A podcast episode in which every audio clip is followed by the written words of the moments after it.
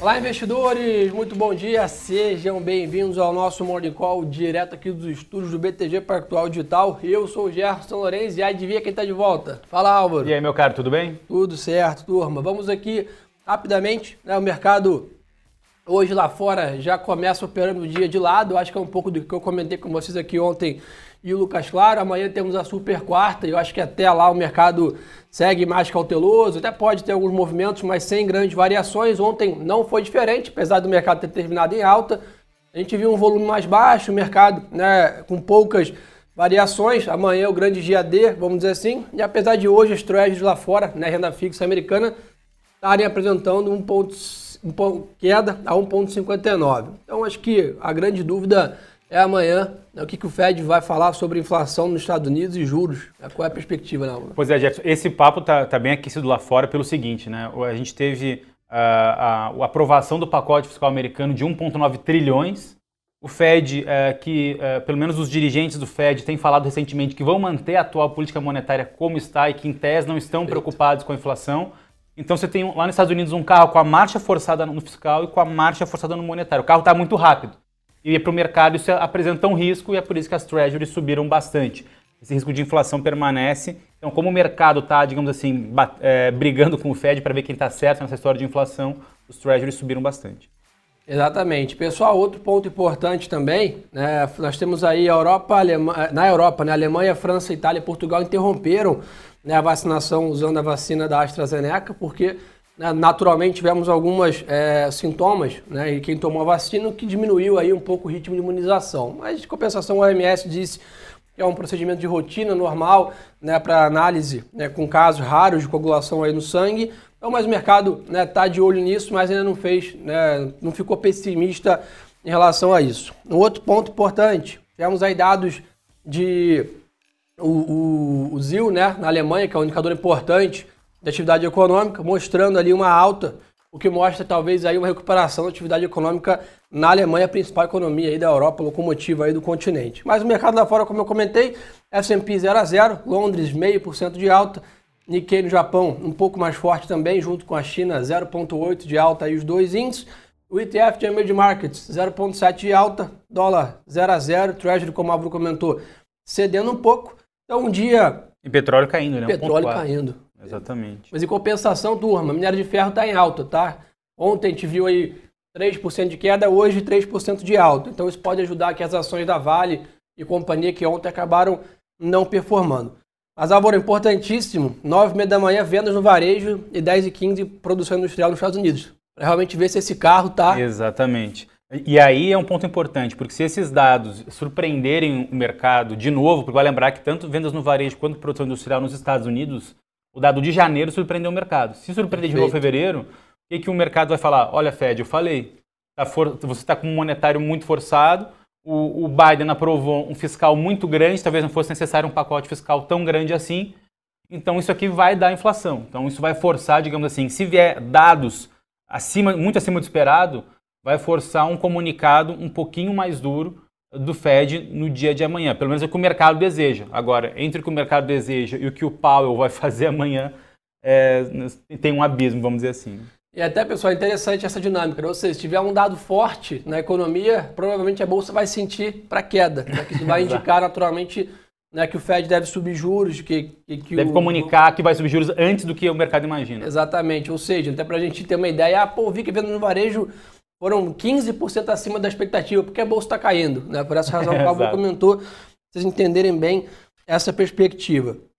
É, outro ponto importante, também como eu comentei, 3% de alta aí no minério de ferro, que deve ajudar. Então a gente provavelmente vê lá de fora hoje os Estados Unidos estável, Europa forte, commodities e emergentes fortes, que deveria de novo né, ajudar aqui o Brasil é, nesse, nesses ventos internacionais sendo positivos, né? principalmente o grande destaque é os Estados Unidos na vacinação. Né? Joe Biden postou ontem em sua rede social falando que daqui a 10 dias os Estados Unidos vai atingir 100 milhões né, de doses aplicadas da vacina, né, que provavelmente até junho a, a maioria da população vai estar vacinada. Impressionante esse ritmo aí da vacinação, Elba. Exatamente. A gente, inclusive, faz nosso relatório semanal, Spoiler Macro, toda segunda-feira. A gente faz um quadro ali mostrando a comparação dos Estados Unidos com o Brasil, com, com Ásia, Europa. Estados Unidos, de fato, está muito à frente de todos os outros países. Mas, mas acho que a boa notícia é que, em termos de percentual da população vacinada, o Brasil está até um pouco acima da média mundial e melhor que seus países emergentes latinos, como a, como a Argentina, como o México, como a Colômbia.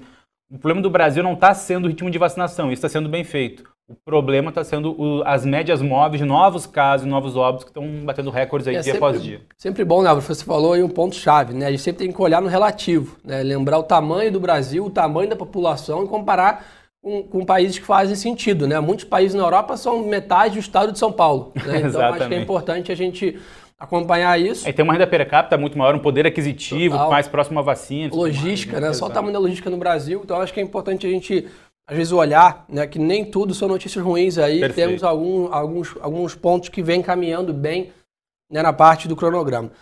Mas, Álvaro, vamos ao que interessa? Falar um pouco de Brasil aqui. Expectativas aí aqui no Brasil também 100% em reunião, né, em relação à reunião do Copom amanhã.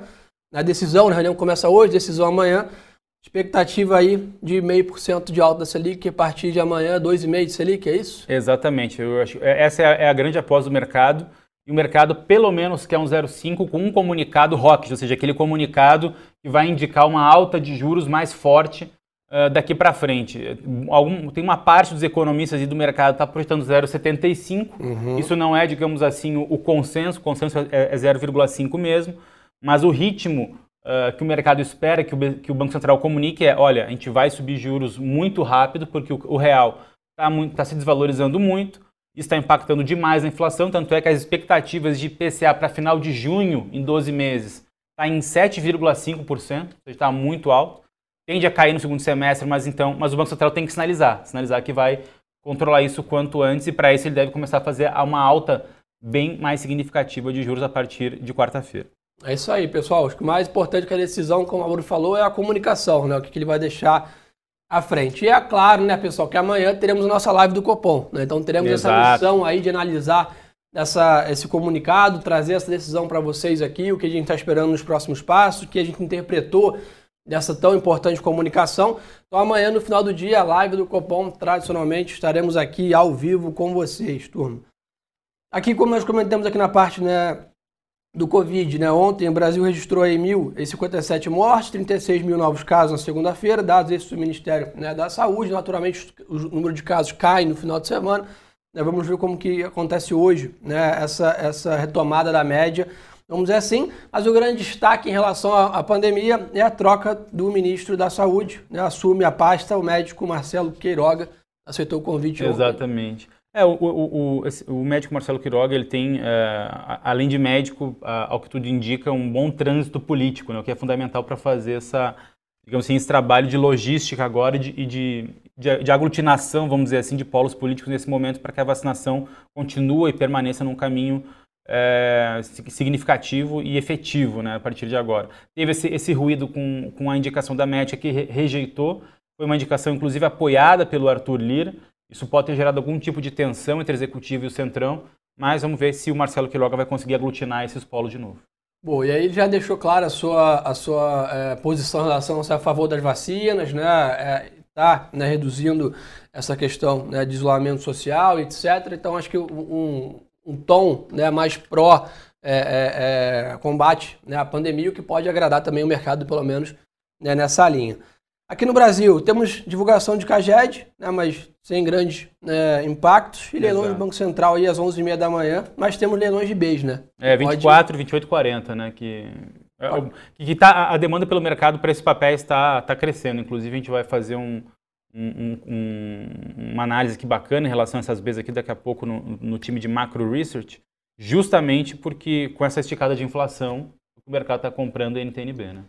Boa. Ministro da Economia Paulo Guedes se reúne às nove da manhã com o presidente Bolsonaro. Vamos ver se sai alguma notícia em relação a isso, uma entrevista, alguma coletiva depois, só para monitorar essa reunião que acaba, deve acabar próximo das 10 horas.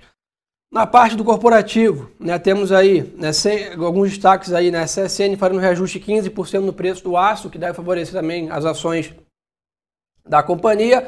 Um outro presente importante, é, é, fato importante em relação à Vale, né, o presidente Eduardo Bartolomeu né, vão cumprir o novo mandato até maio de 2024, então reafirmando aí seu compromisso com a companhia. E o atual presidente da Petrobras, Roberto Castelo Branco, irá assumir né, como presidente da Sabesp. Então acho que sai aí da Petrobras e assume a Sabesp, né, o ex, ainda presidente, né, mas deve deixar o cargo da Petrobras. É, outro ponto importante, Álvaro. É, tanto o Lira quanto o Pacheco foram favoráveis à capitalização da, da Eletrobras. Né? É, Ou isso, seja, isso vai ajudar. O que, que vem depois da PEC, né?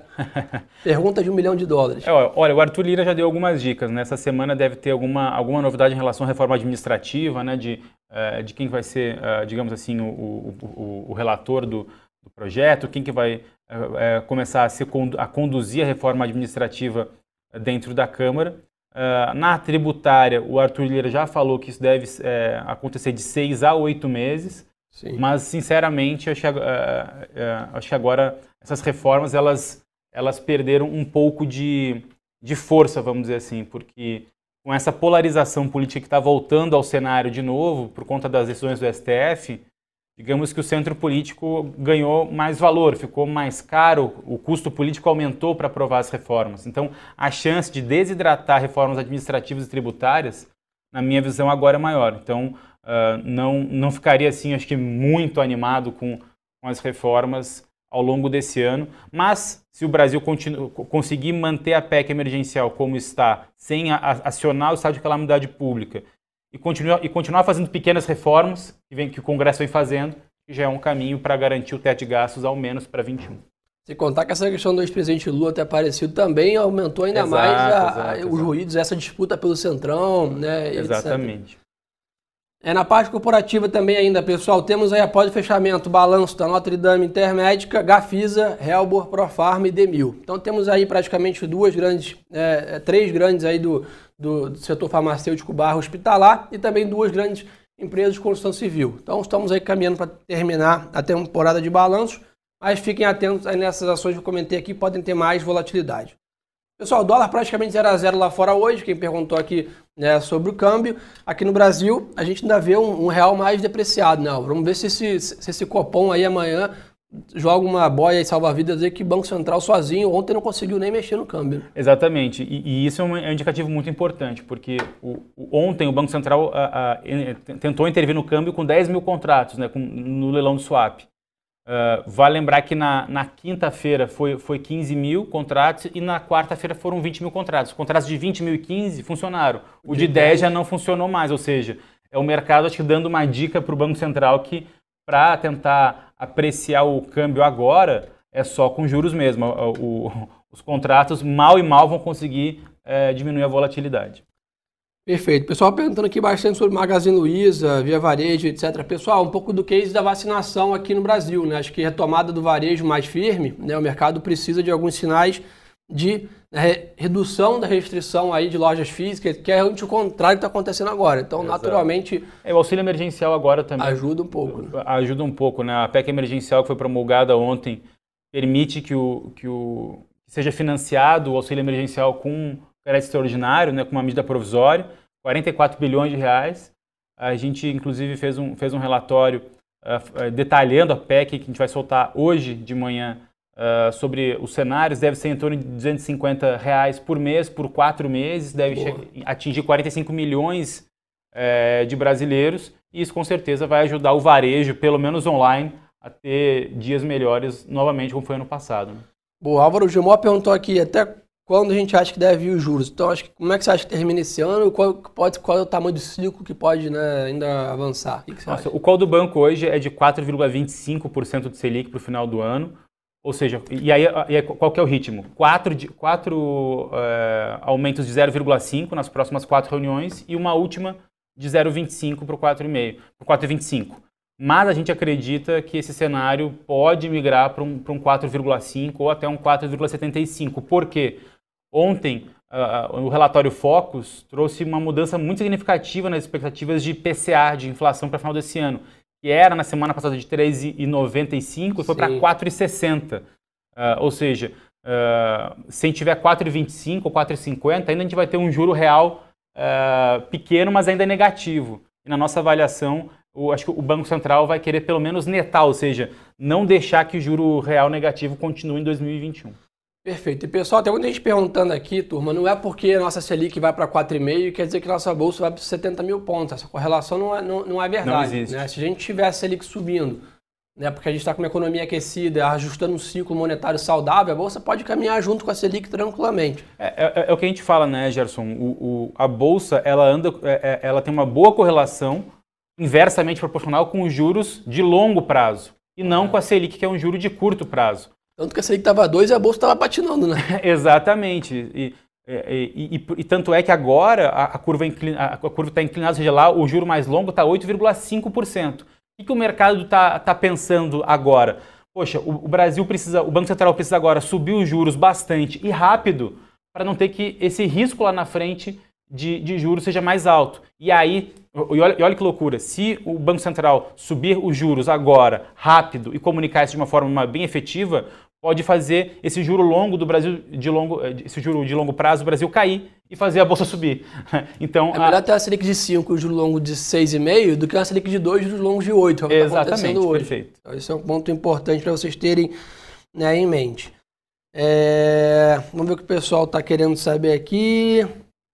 Já conversou sobre né, as reformas, o que deve né, vir. Privatização, a Eletrobras, mais nada, se vier, né? Difícil. É, talvez tenha os Correios também, que era um ativo ali importante, mas que não, digamos assim, não muda o cenário fiscal brasileiro, nem a capitalização da Eletrobras, nem os Correios. Acho que se isso acontecer pode ser importante. É, eu acho que, é, eu acho que o papo vai ser muito mais sobre como evoluir concessões e parcerias. Ali, por exemplo, né, a gente está vendo ali o, né, essas, essas, parcerias de concessões antes do Mon e Congonhas foram colocadas dentro do, desse Sim. recente projeto de, de parcerias. Uh, isso sim pode avançar. Agora, uh, privatização mesmo, acho que ficou, ficou um assunto do passado, infelizmente. Ali mandou aqui, papel e celulose, continuamos comprando bastante nesse case de commodities, tá, Lia? Principalmente aí celulose e minério, né? A gente uh, vê como grande case aí, então Suzano naturalmente bem favorecido com esse dólar mais forte. A China tá dando uma aula de recuperação econômica da pandemia, com, com proxy de PIBs muito boas aí, preço da celulose na Europa também estão em alta. Então, anyway, continuamos comprando em Suzano aí preço-alvo acima de 80 reais. Né? E Clabin também, como um todo, né? o setor de papel né? e celulose. Mais algum ponto aí, Álvaro, para a gente terminar o dia para monitorar? O que, que você acha aí? Antes ah, apenas aqui para sair o dado agora do, do, do IGP-10, né, que veio ah, acima ah, das expectativas do, do mercado. O mercado esperava aí uma alta no mês, o GP10 de 2,8 veio de 2,99, 3%, ou seja, mais um, indicador de inflação acima do esperado que joga mais um gás aí nesse início de reunião do Copom que começa hoje. É isso aí, turma. Então acho que por hoje é só lembrar um ponto importantíssimo, turma. Seguir os nossos Instagrams aqui, Boa. ó, arroba Gerson Zalorenzi, arroba Álvaro S. Frasson. Ah, Acompanha outro, pra gente lá, né? E outro, e outro uh, recado, Gerson. Manda. Uh, o fechamento de mercado agora mudou, ah, né? É. Porque agora a bolsa está fechando 5 horas. A gente agora está fazendo o, o, fechamento de mercado às 5 e meia. Então, para acompanhar a gente é super importante, a gente quer a audiência de vocês. E também para seguir a gente no Telegram do Research do BTG Boa. Pactual, porque todos os relatórios de macro, de ações, de fundamento de, de trade, de FII, tá tudo no Telegram do Research do BTG Pactual. Então, se puder seguir a gente também, a gente agradece. Aí, turma. Tem podcast também lá no Spotify, ou seja, tem aí que vocês imaginarem de conteúdo aonde vocês gostarem de ver Exatamente. áudio, vídeo, mensagem, tem, tem, tem para todos os gostos aí conteúdo e informação. Obrigado pela super audiência de todos aí, ótimos negócios para vocês. E pessoal, lembre-se que o melhor ativo é sempre a boa informação.